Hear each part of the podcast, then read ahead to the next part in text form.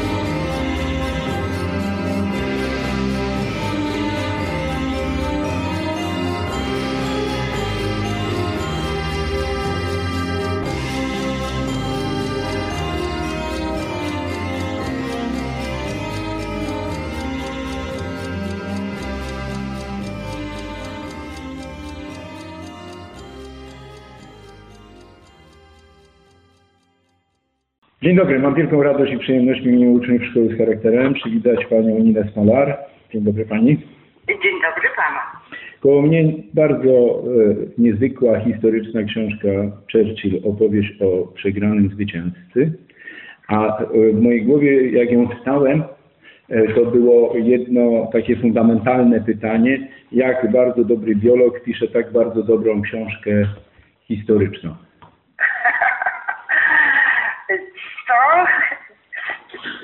Znaczy trudno mi odpowiedzieć y, na pytanie jak. No po prostu zmiana zawodu można powiedzieć. Po drugie, po tym jak ze względów zdrowotnych przestałam być biochemikiem, to y, y, zajęłam się y, wydawnictwem Alex w Londynie. I siłą rzeczy, będąc jakby y, no wszystkim w tym wydawnictwie. W pewnym momencie stwierdziłam, sprzątaczką, sekretarką, redaktorem naczelnym, czasami korektorką oczywiście i tak dalej, redaktorką. No to y, ze względu na profil wydawnictwa czytałam mnóstwo książek historycznych. Więc już jakieś tam, można powiedzieć, a poza tym, no przy redagowaniu, no człowiek nabywa takich umiejętności jako pisania, dopisywania, skreślania. Więc to chyba nic nadzwyczajnego. E, Aneks był i jako kwartalnik, i jako wydawnictwo, którym Pani kierowała czymś niezwykłym, o czym mam nadzieję, że kiedyś dane nam będzie porozmawiać, ale powracając do e, książki, to teraz już wiemy, kiedy biochemik, tak powinienem chyba poprawnie powiedzieć, staje się historykiem, to nam Pani wyjaśniła, a kiedy u biochemika e, pojawia się e, zainteresowanie Willistonem Churchillem. I wtedy, kiedy przy tam okazjach, jakiejś kolejnej rocznicy, w Anglii ukazało się mnóstwo książek w Wielkiej Brytanii, mnóstwo książek y, o nim.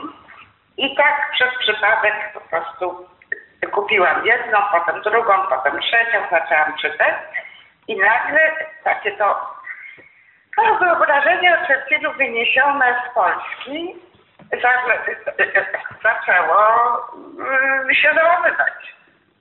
I okazało się, że te y, y, no, y, oskarżenia o zdradę i tym podobne, sprzedanie Polski, no, tak powiem, nie, nie zupełnie są zgodne z prawdą. O. No i wtedy stwierdziłam, że jednak no coś trzeba z tym faktem zrobić. W związku z tym zaczęłam czytać no jeszcze więcej książek, jeszcze więcej dokumentów. No i tak się zrodził pomysł, że tę nabytą wiedzę no może warto przekazać komuś. Wiedza nam została przekazana. Książka, tak jak powiedziałem, jest niezwykła. Zachęcamy naszych uczniów, żeby e, czy z fragmentami, czy z całością książki się zapoznali. Także tak, że po naszej rozmowie, która będzie, czy ma stanowić jakiś klucz do zainteresowania ich biografią Churchilla, ale tu się pojawia m, takie e, zagadnienie, takie pytanie, czy pracując nad jego biografią, a wiadomym jest, że to oko, tak jak Pani już w pierwszym zdaniu powiedziała, ono trochę y, związane jest z polską geolokacją. Czy wśród polskich polityków, czy wśród polskiego społeczeństwa, e, badając jego e, pisarzy polskich, myślicieli politycznych, czy był ktoś, e, kto e, potrafił postrzegać e, Churchilla właśnie w taki sposób bardzo obiektywny, bardzo zrównoważony, e, którego ocena e, wydaje się Pani interesująca, właśnie taka nietuzinkowa, który, e, skracając jakby to pytanie, opinia którego z Polaków o Winstonie Churchillu byłaby Pani najbardziej bliska? No, natychmiast przychodzi na myśl Norman Davis. Nie wiem, czy się mieścił w, w, w kategorii. Jak najbardziej, rozszerzony, rodzinno-małżeński. No właśnie. Norman Davis miał bardzo, powiedziałam, trzeźwe i prawdziwe. Znaczy prawdziwe, no tutaj tak, tak oceniamy eksport, czyli no zawsze taka ocena jest zabarwiona lekko, tak powiem, lekko osobistym stosunkiem do wydarzeń, do postaci, etc. Ale Norman Davis miał według mnie na bardzo trzeźwe właśnie spojrzenie. i, i bardzo mocno podważał y, to, że tak powiem, ten epitet zdrajcę. I próbował to tłumaczyć. Jest moja odpowiedź. Absolutnie polecam Normana Devisa, a szczególnie jego wywiad y, z, z Krzemińskim w polityce w 2014 roku. Długi wywiad, gdzie właśnie Davis, znaczy mowa jest o Churchillu i Davis mówi właśnie o tych stosunkach polsko-brytyjskich i próbuje tłumaczyć, dlaczego to trudno nazwać zdradą. To jeżeli już wiemy, że e, lektura, studiowanie i tekstów e, publicystycznych i prac naukowych Normana Davisa mogą nam przybliżyć informacje o Wilsonie Churchillu, to e, młody adept poznawania historii na pewno musi też być świadom tego, że to jest nie tylko nietuzinkowe życie, ale to jest i niesamowicie bogate, ale to jest bardzo długie życie. Długie w sensie historycznym, które nakłada się na różne epoki, różne czasy. E, od niedawno pojawił się dziennik e, byłego ambasadora e, w Polsce, pojawił się, wcześniej był za granicą wydany, byłego ambasadora Związku Sowieckiego właśnie w Londynie, w Wielkiej Brytanii, w Zjednoczonym Królestwie Mańskiego, który tam poczynił jedną uwagę, przekazując ją właściwie od rządu sowieckiego, od towarzysza Stalina, że Churchill e, w czasie trwania II wojny światowej był jedynym politykiem, który mógł porównywać e, zasadę działania Rosji carskiej z Rosją sowiecką. To to już jest jakby podpowiedź długości jego aktywności politycznej wtedy, a on po wojnie będzie jeszcze raz premierem, prawda? Jego aktywność polityczna jeszcze przełoży się na lata powojenne. To jak, jak, jak to zważyć, jak to podejść właśnie E, od strony autorki i jego biografii do samej długości życia i do tej wyjątkowości tej długości życia? No to jest, oczywiście to było wyzwanie, ale i dlatego może stąd taką moja, stąd moją ambicją było, żeby ukazać jego postać na tle wydarzeń i zmian zmian zarówno politycznych, y, obyczajowych, y, czy gospodarczych, nie tylko Wielkiej Brytanii, ale i świata wokół niego, jako że te zmiany to bardzo często były dla niego impulsem do działania, do pisania, mówienia, przeciwstawiania się i tak dalej. Żył 90 lat, no to, tak, to i to, co zresztą zaznaczam, że urodził się w, w Imperium Brytyjskim, a zmarł 1965 roku w jednym z państw europejskich. I mimo wielkiej ambicji i w zasadzie celu całej aktywności Churchilla była obrona i zachowanie Imperium Brytyjskiego, no to tu sukcesu nie odniósł.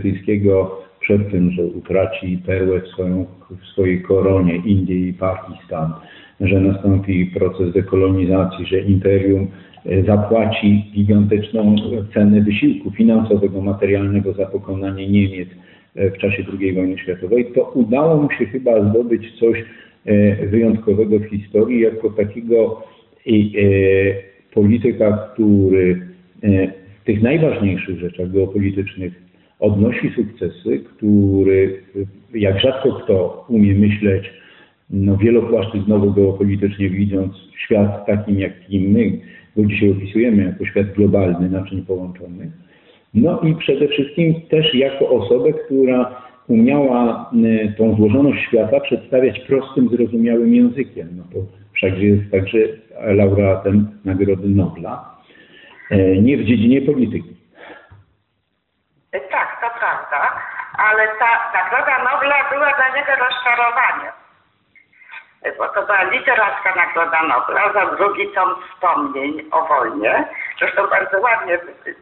I Churchill miał do siebie dystans, w związku z tym kiedyś powiedział, że historia będzie o mnie dobrze mówiła, bo tam ją napiszę.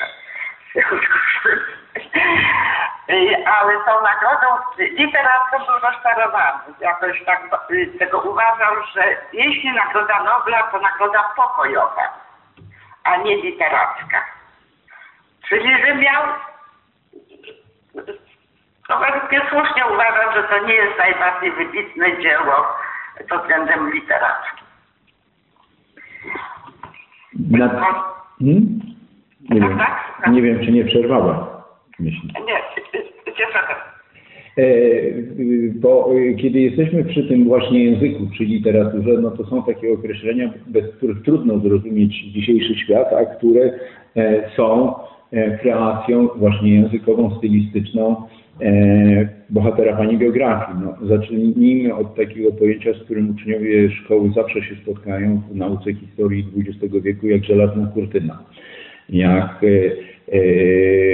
kwestia określenia sytuacji e, militarnej, wojskowej i zaangażowania e, wojsk, nie tylko brytyjskich, wojsk sprzymierzonych w bitwie o Anglię, e, odwołując się do zdania, że nigdy tak wielu nie zawdzięczało tak wiele, tak nieliczni.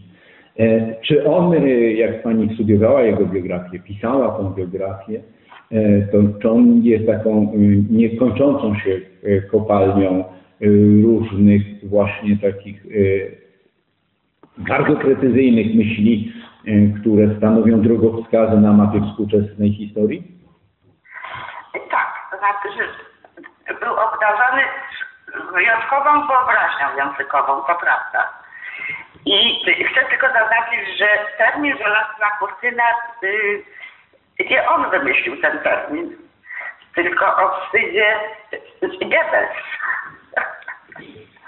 który w 1938 roku użył tego terminu, że właśnie, przepraszam, w 1944 roku użył tego terminu chyba, jak już dokładnie nie pamiętam, że właśnie żelazna kurtyna zaczyna dzielić Europę. To w wyniku zwycięstw Armii Czerwonej z jednej strony, a z drugiej strony krajów zachodnich. Tak, w związku z tym y, on jakby powiedział, przepowiedział ten podział Europy właśnie na dwa wielkie obozy czy bloki. To tylko prostując tę żelazną kurtynę. A poza tym, to, to prawda, jego wyobraźnia językowa to szczególnie y, y, widać, jak się czyta jego wystąpienia w Izbie Gmin, gdzie no, niezmiernie obrazowo opisuje na przykład Londyn, który jest rok 38, kiedy zbrojenia, no Wielkie Brytanii idą bardzo niemrawo mimo jego nawoływań i mimo y, y, y, już zbliżającej się wojny. Już, tak powiem, poczucia, że, tak, że musi dojść do starć wojennych. I on bardzo obrazowo opisuje Londyn jako tę wielką, tłustą krowę, która jest uwiązana i której nie można ruszyć z miejsca, nie można jej nigdzie przewieźć. I tylko wiernie czeka, aż ją tam zbombardują, zabiją i zaczną. Innym razem, y, już wtedy, kiedy po wojnie, kiedy przegrał, od razu po wojnie, kiedy przegrał wybory parlamentarne i partia konserwatywna straciła władzę, do władzy doszła y, partia pracy, Ledo Party, to on wtedy atakował absolutnie bezlitośnie y, oczywiście swoich no, przeciwników politycznych i znowu nie wyjątkowo obrazowym językiem. I w ogóle czytanie wystąpień zresztą jednej i drugiej strony, bo też bardzo takiego dobrego przeciwnika, jeśli chodzi o y, kwiecistość przemówień, y, to porównując dzisiejsze wystąpienia, no szczególnie tego w polskim Sejmie, no to one są płaskie językowo, bez odniesień do literatury, bez jakichś takich paraboli y, y, śmiesznych czy historycznych, y, y, jakowych. No takie płaskie. A tamte rzeczywiście to były popisy krasomóstwa często.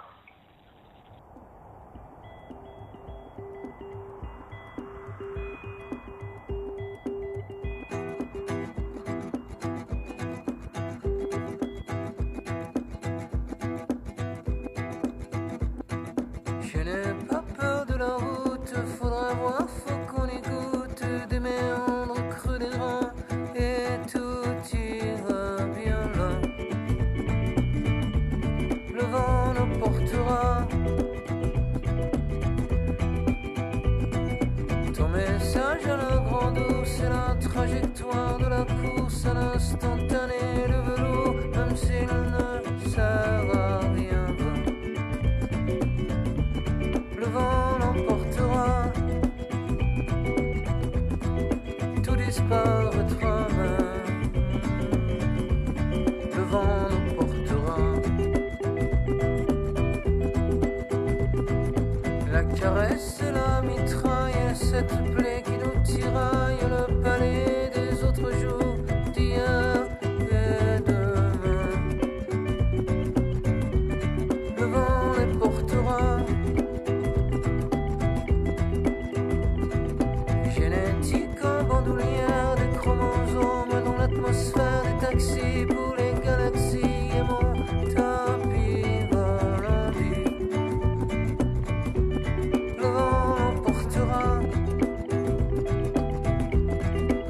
despair.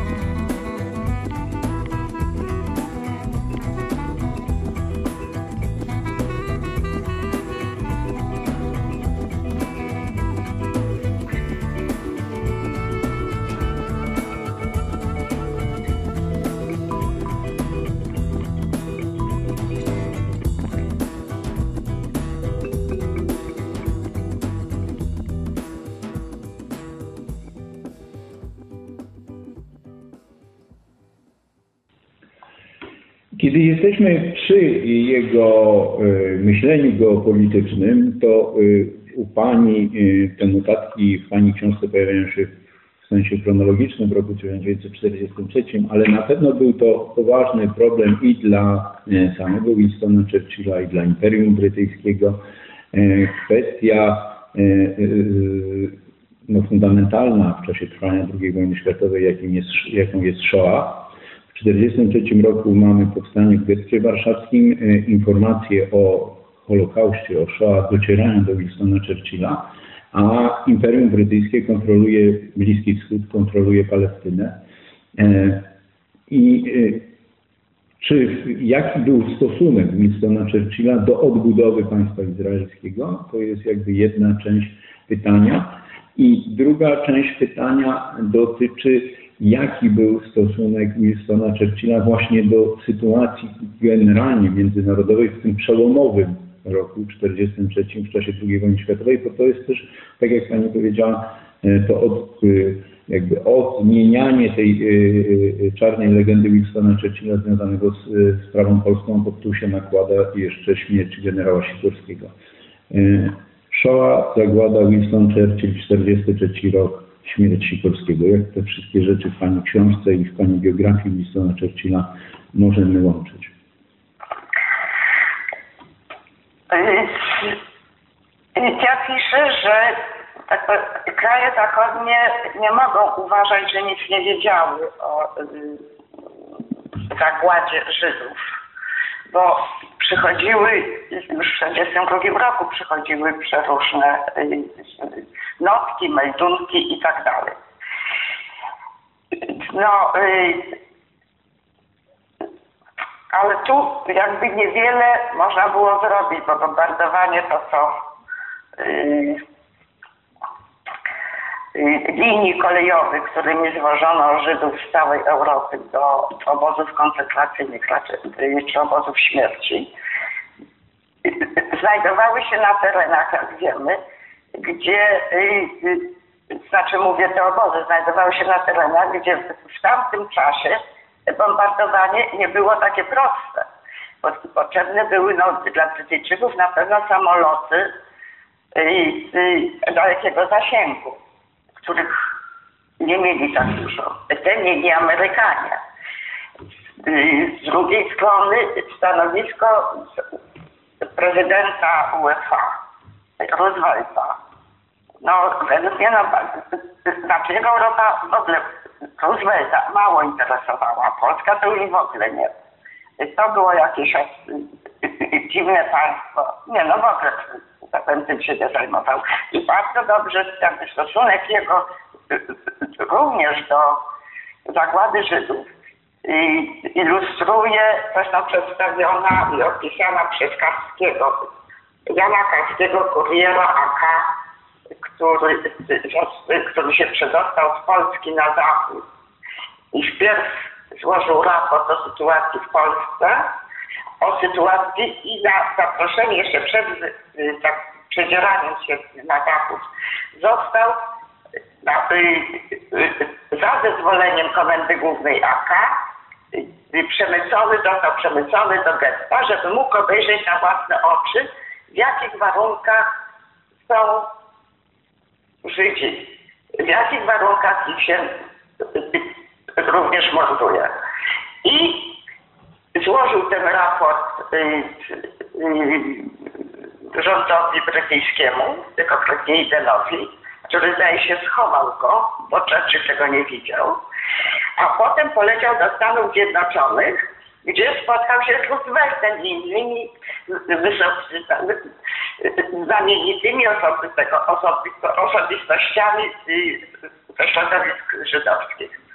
I tutaj scenę, którą Shoah, film Lansmana pokazuje, w której Karski opisuje dokładnie rozmowę z Rooseveltem i po przedstawieniu właśnie faktów i tego, co widział na własne oczy, jedyne pytanie, które zadał Roosevelt Karskiemu na temat sytuacji w Polsce, to spytał się o los koni w okupowanej Polsce.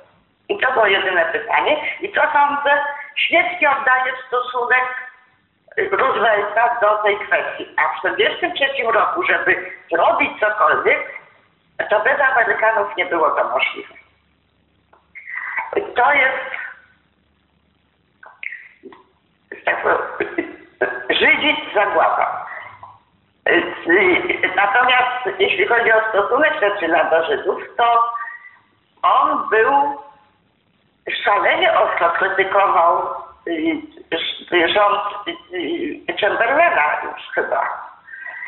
Kiedy, a może i wcześniej, kiedy y, Brytyjczycy postanowili ze względu na protesty Ara- społeczności arabskiej Palestynie ograniczyć imigrację żydowską do Palestyny właśnie. I on bardzo ostro protestował, powołując się na deklarację Balfura, jakby powołującą miejsce na ziemi dla Żydów jako ich kraju właśnie na terenie Palestyny. I uważał, że jak to? Nasz minister spraw zagranicznych yy, yy,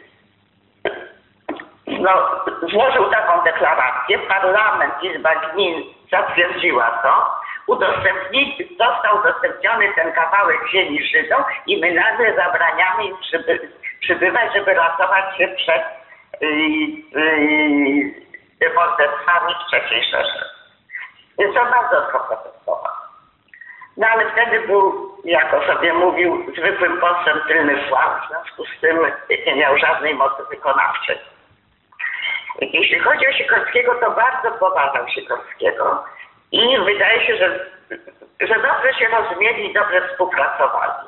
I dlatego katastrofa lotnicza w Gibraltarze, w wyniku której zginął Sikorski, no była bardzo, bardzo złą wiadomością dla niego. Bo nagle znowu stanął przed w gruncie rzeczy nie wiadomo. Nie wiadomo, kto zastąpi Sikorskiego, nie wiadomo, co się stanie z, w ogóle z rządem polskim i tak dalej, i tak dalej. Był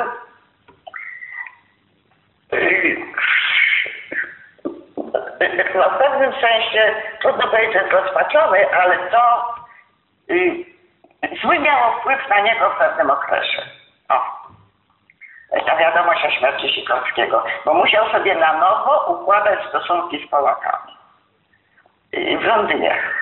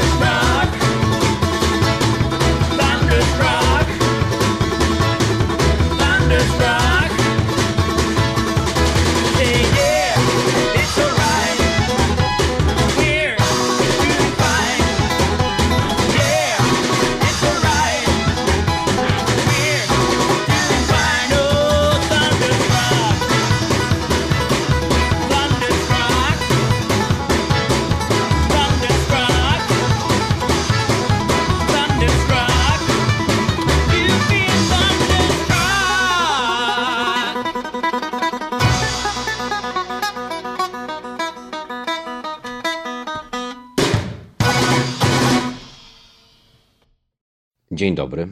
Z tej strony Łukasz Zwoliński. Witam serdecznie wszystkich słuchaczy. Zapraszam do wysłuchania medytacji Antonego Di Mello zatytułowanej Jeden nauczyciel. Otóż wy nie pozwalajcie nazywać się rabi, albowiem jeden jest wasz nauczyciel, a wy wszyscy braćmi jesteście. Mateusz. Zawsze możesz spotkać kogoś, kto zapozna cię trochę z techniką, naukami ścisłymi, na przykład z algebrą lub językiem angielskim. Może cię nauczyć jazdy na rowerze czy obsługi komputera. Ale w sprawach naprawdę istotnych, takich jak życie, miłość, rzeczywistość, Bóg, nikt nie może cię niczego nauczyć. Każdy nauczyciel może ci dostarczyć sztywnych formuł. W momencie, kiedy zaczynasz się posługiwać tymi formułami, dostrzegasz całą rzeczywistość poprzez umysłowy filtr kogoś innego. Jeśli te sztywne formuły uznasz za swoje, staną się one Twoim więzieniem. Będziesz marniał coraz bardziej i w chwili śmierci nie będziesz wiedział, co to znaczy patrzeć własnymi oczami i co znaczy uczyć się na własny rachunek. Popatrz na to w taki oto sposób. W Twoim życiu były takie doświadczenia, o których wiesz, że będziesz je musiał zabrać ze sobą do grobu, gdyż nie jesteś w stanie znaleźć właściwych słów, by się nimi z kimkolwiek podzielić. Po prostu nie ma słów w żadnym ludzkim języku, które pozwoliłyby wyrazić to, czego doświadczyłeś. Pomyśl o uczuciach, jakie cię ogarniały w chwilach, gdy widziałeś lecącego nad jeziorem ptaka, albo gdy obserwowałeś źdźbło rośliny wychylające się ze szczeliny w murze, albo gdy w nocy słyszałeś krzyk dziecka, albo widziałeś pięknego, nagie, albo widziałeś piękno nagiego ciała ludzkiego, albo gdy wpatrywałeś się w zimne i sztywne zwłoki leżące w strumnie. Możesz próbować wyrazić te doświadczenia w muzyce, poezji albo w malarstwie. Ale w głębi serca wiesz przecież, że nikt nie zrozumie tego, co ty naprawdę odczuwałeś i czego doświadczyłeś. Jest to coś, czego nie jesteś w stanie wyrazić. Jakże więc możesz tego nauczyć drugiego człowieka? To jest właśnie to, czego doświadcza mistrz, gdy uczeń zwraca się do niego z pytaniami dotyczącymi życia, Boga czy w ogóle rzeczywistości. Jedyne, co może on zrobić, to dostarczyć ci sztywnej formuły, wielu słów połączonych w formułę. Ale do czego mogą służyć te słowa? Wyobraź sobie grupę turystów w autobusie. Zasłony w oknach są opuszczone tak, że pasażerowie nie są w stanie ani usłyszeć, ani dotknąć, ani odczuć niczego z tego dziwnego, egzotycznego kraju, przez który przejeżdżają. Tymczasem ich przewodnik cały czas plecie, myśląc, że to, co on mówi, jest żywym opisem zapachów, dźwięków i świateł otaczającego ich świata. Jedyne, czego oni doświadczają, to obrazy, które powstaną w ich sercach pod wpływem usłyszanych słów. Załóżmy, że autobus zatrzymuje się i przewodnik pozwala turystom rozejść się. Oni mają już w głowach obraz tego, co mogą zobaczyć i czego mogą doświadczyć. Ich doświadczenie będzie skażone, uwarunkowane i skrzywione przez te obrazy i będą odbierać nie rzeczywistość samą w sobie, ale rzeczywistość przefiltrowaną przez sztywne formuły przewodnika. Będą patrzeć na rzeczywistość w sposób wybiórczy, albo będą na nią projektować swoje własne pojęcia. Tak więc to, co oni zobaczą, nie będzie rzeczywistością, ale potwierdzeniem ich własnych sztywnych formuł. Czy można rozpoznać, że to, czego doświadczasz, jest rzeczywistością? Oto jeden ze znaków rozpoznawczych. Tego, czego doświadczasz, nie można zamknąć w żadną sztywną formułę, czy to podaną przez kogoś, czy stworzoną przez ciebie. To po prostu wymyka się słowom. Co w takiej sytuacji powinni zrobić nauczyciele? Mogą ci pomóc w rozróżnieniu tego, co nie jest rzeczywiste. Oni nie są w stanie pokazać ci rzeczywistości. Oni mogą zniszczyć twoje sztywne formuły, ale nie mogą sprawić, byś zobaczył to, na co owe formuły wskazują. Oni mogą wskazać na błąd, ale nie są w stanie zapewnić ci posiadania prawdy. Co najwyżej, mogą wskazać kierunek drogi prowadzącej do rzeczywistości, ale nie mogą ci powiedzieć, co masz zobaczyć. Będziesz musiał przejść tę drogę całkiem samotnie i dokonać odkrycia na własną rękę. Iść samotnie oznacza konieczność zerwania z wszelkimi sztywnymi formułami, tymi, których nauczyli cię inni, albo które poznałeś z książek, wreszcie z tymi, które sam wymyśliłeś dzięki własnemu doświadczeniu. Być może jest to najwspanialsza rzecz, jakiej człowiek może dokonać. Wyjść w kierunku nieznanego bez zabezpieczeń jakąkolwiek sztywną formułą. Oddalenie od świata ludzi, jak to czynili prorocy i mistycy, nie jest rezygnacją z towarzystwa, ale odejściem od sztywnych formuł. Zatem nawet wtedy, gdy jesteś otoczony przez ludzi, tak naprawdę jesteś całkowicie sam. Co za straszliwa samotność. Owa samotność, owo bycie pozostawionym samemu sobie jest milczeniem. Zobaczysz tylko to milczenie. W momencie, gdy je zobaczysz, odrzucisz wszelkie książki, przewodnika i guru. A co tak naprawdę zobaczysz? Cokolwiek, wszystko. Spadający liść, zachowanie przyjaciela, fale na powierzchni jeziora, blok skalny, ruiny budynku, zatłoczoną ulicę, gwiaździste niebo, cokolwiek. Potem ktoś może chcieć ci pomóc wyrazić twoją wizję słowami, ale ty będziesz kręcił przecząco głową. Nie, to nie to. To jest znowu sztywna formuła. Ktoś inny zechce ci wytłumaczyć znaczenie tego, co widziałeś. Ty znowu będziesz przecząco kręcił głową, gdyż znaczenie też jest tylko formułą. Czymś, co można wyrazić za pomocą pojęcia i co ma sens dla myślącego umysłu. A tymczasem to, co ty widziałeś, przekracza wszelkie formuły i wszelkie znaczenia. A w tobie samym dokona się dziwna zmiana, na początku ledwie uchwytna, ale radykalnie przekształcająca. Gdyż jeśli raz zobaczyłeś, nigdy już nie będziesz tym samym człowiekiem.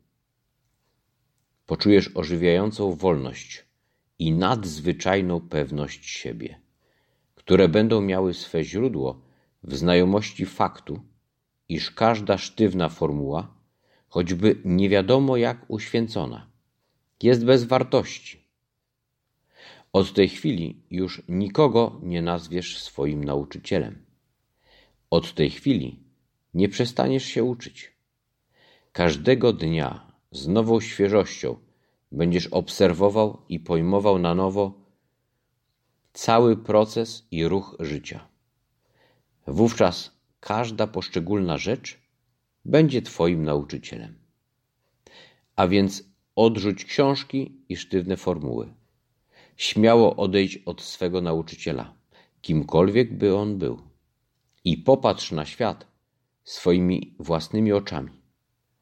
Popatrz śmiało i bez lęku na otaczający cię świat bez sztywnych formuł, a przekonasz się, że już wkrótce zobaczysz.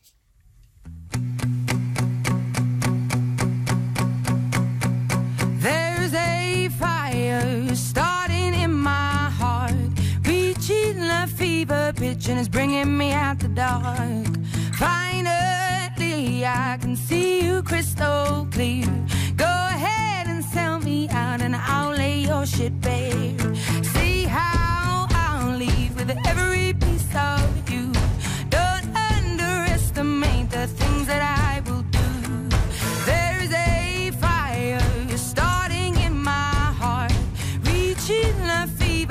and it's bringing me out the dark.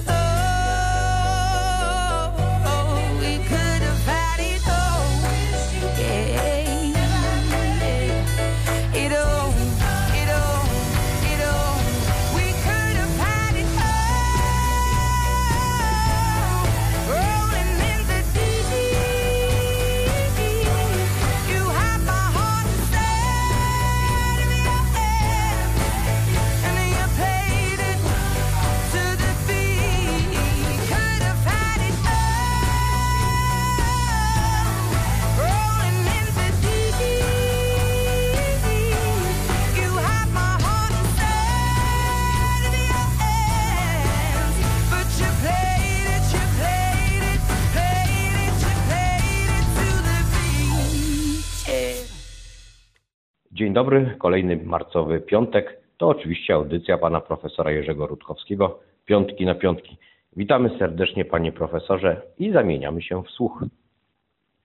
No ja również witam bardzo serdecznie. 66. wydanie, a w nim mieszanka przebojów, czyli tutti frutti albo po polsku każdego coś innego. Za chwilę brytyjska inwazja, tego zawsze zaczynamy. Dzisiaj Long John Baldrick. Prawdziwe nazwisko się nazywał Baldrick. Jeden z pionierów bluesa nowych span brytyjskich. Wraz z zespołem grał bluesa w topowych klubach.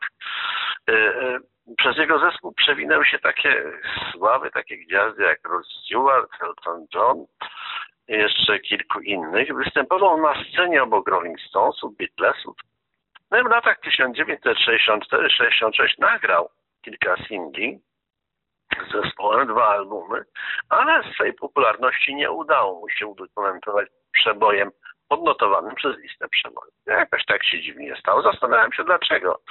Y, I nie mam dobrej odpowiedzi. Należy przypomnieć, że w tych latach 1964-66 działało wiele wybitnych brytyjskich zespołów rytm bluesowych, no i e, Boldrzemu trudno było się przebić. To chyba powód, dla którego jego bluesowe przeboje, przebojami, e, przeboje, nagrania, przebojami się nie stały. Stało się tak dopiero w 1967 roku, kiedy to porzucił bluesa na rzecz no, lekkiego popu i nagrał taką bardzo ładną piosenkę Let the Heartaches Begin, która stała się wielkim przebojem, to był numer jeden na wyspach. Do bluesa Baldry już nigdy nie wrócił, nagrał jeszcze kilka mniejszych e, popowych przebojów. Let the Heartaches Begin dziś zaczyna 66 wydanie. Teraz e, szuflada druga. Tutaj e, nagrania z epoki sprzed lesu. No i ciekawostka, zespół belgijski nagrywający w stylu Latin Soul, czyli w stylu wywodzącym się z Ameryki Południowej. Les Chakachas, no albo z angielska The Chakachas, zespół tworzyli muzycy studyjni, to jest tacy, tacy, którzy na żywo nigdy nie występowali. No i podrabiali latynosów genialnie. Nagrali kilka przebojów y, popularnych tak w Europie, jak i w Stanach. W latach 60. umieścili kilkanaście takich przebojów na listach europejskich, w tym jeden na brytyjskiej. W 1971 roku nagrali swój największy przebój, mm, zatytułowany Jungle Fever, bardzo oryginalny utwór, który rozszedł się w samych Stanach, ponad milionie egzemplarzy. Ten przebój przedstawia kiedy a dziś jeden z pierwszych przebojów z 59 roku. SOS El Amor. Zespół belgijski. Teraz trzecia szuflada. Tutaj nagranie instrumentalne. Dziś Bill Black's Combo. William Patton Black Jr. uważany jest za jednego z pionierów rock'n'rolla. Urodził się w Memphis, talent muzyczny, który uwidocznił się, gdyby jeszcze dzieckiem, 14-latkiem, odziedziczył po tacie, który grał na banjo, skrzypcach. Bill Black karierę muzyczną rozpoczął w legendarnym studiu Sama Phillipsa, Sun Records Memphis. Uczestnicząc, uczestnicząc w nagraniach wielu gwiazd, nie będę ich wymieniać, w 1959 roku założył swój zespół, który nazwał właśnie Bill Black's Combo. Nagrali wspólnie kilkanaście przebojowych singli, również albumów kilka. Wybrałem Don't Be Cruel z 1961 roku. No znany to przebój przede wszystkim z wykonania Presleya, ale również to instrumentalne wykonanie Billa Blacka z zespołem było przebojem. Teraz czwarta szuflada, wybitny wykonawca. Laverne Baker, czarnoskóra piękność, urodziła się w Chicago. Śpiewaczka bluesowa, e, czy rytm bluesowa, jedna z największych gwiazd e, lat 50., 60. w Stanach. W tej piosenki takim niskim, kuszącym, jak to wyczytałem, głosem. Pierwszego singla nagrała w 1951 roku i do 1965 wylansowała ponad 20 przebojów. Pierwszym, nagranym w 1955, była piosenka Deep. Nagrana w stylu novelty z latynoskim riffem, bardzo ładna piosenka, rytmiczna. Była pierwszą czarnoskórą piosenkarką, która podbiła również białą publiczność. No może dlatego, że, że ten blues to był taki biały blues, a nie, a nie czarny. No, a właściwie to, to nawet bardziej zbliżone do rock'n'rolla. Za chwilę będziemy mogli się przekonać słuchając, słuchając Twildy, tak ptaszki robią. Teraz y, y, druga połowa lat 60. to już zakończenie dzisiejszego wydania i na zakończenie guma do rzucia, czyli Bubble Gum Music. Styl bardzo popularny na przełomie lat 60., 70. Mówiłem już o tym, bo po raz pierwszy prezentuje Bubble Gum Music. Jedną z najjaśniejszych gwiazd Bubble Gum Music był zespół Ohio zespół muzyków sesyjnych, oczywiście z Ohio. No to już proszę zwrócić uwagę, drugi dziś zespół studyjny poczeka czas, tym razem z Ohio, a nie z Brukseli. Nagrali kilka dużych przebojów, a pierwszym zarazem największym była piosenka Jamy Jamy. Jam, jam, jam z 1968 roku. I może tym smacznym przebojem zakończymy dzisiejsze wydanie. 66. Zapraszam na kolejne za tydzień. Bardzo dziękujemy za kolejną muzyczną lekcję, panie profesorze. Życzymy dobrego, spokojnego tygodnia i do usłyszenia na wiosnę. Tak, do usłyszenia na wiosnę, która nam zbliża, zbliża, zbliża. Zdecydowanie tak, zdecydowanie tak. Bardzo dziękujemy. Dziękuję.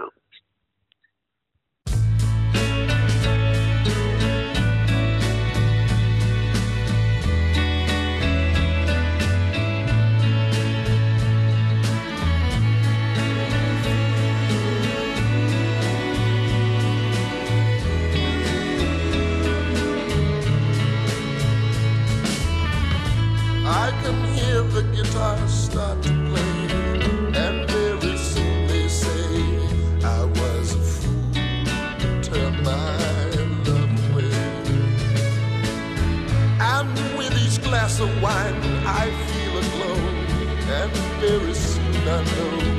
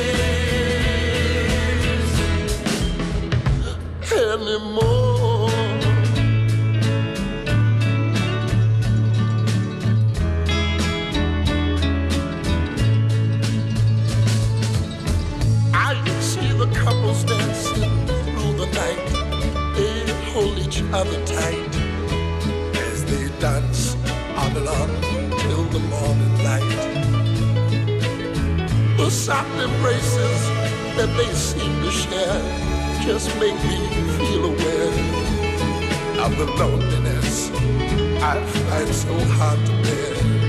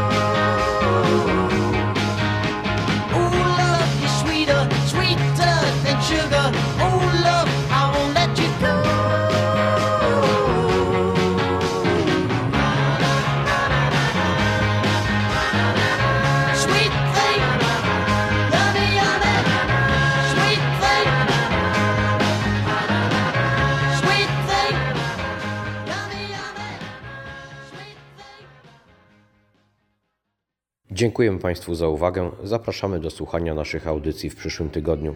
Życzę Państwu miłego, spokojnego, a tyle na ile się da, weekendu. Do usłyszenia.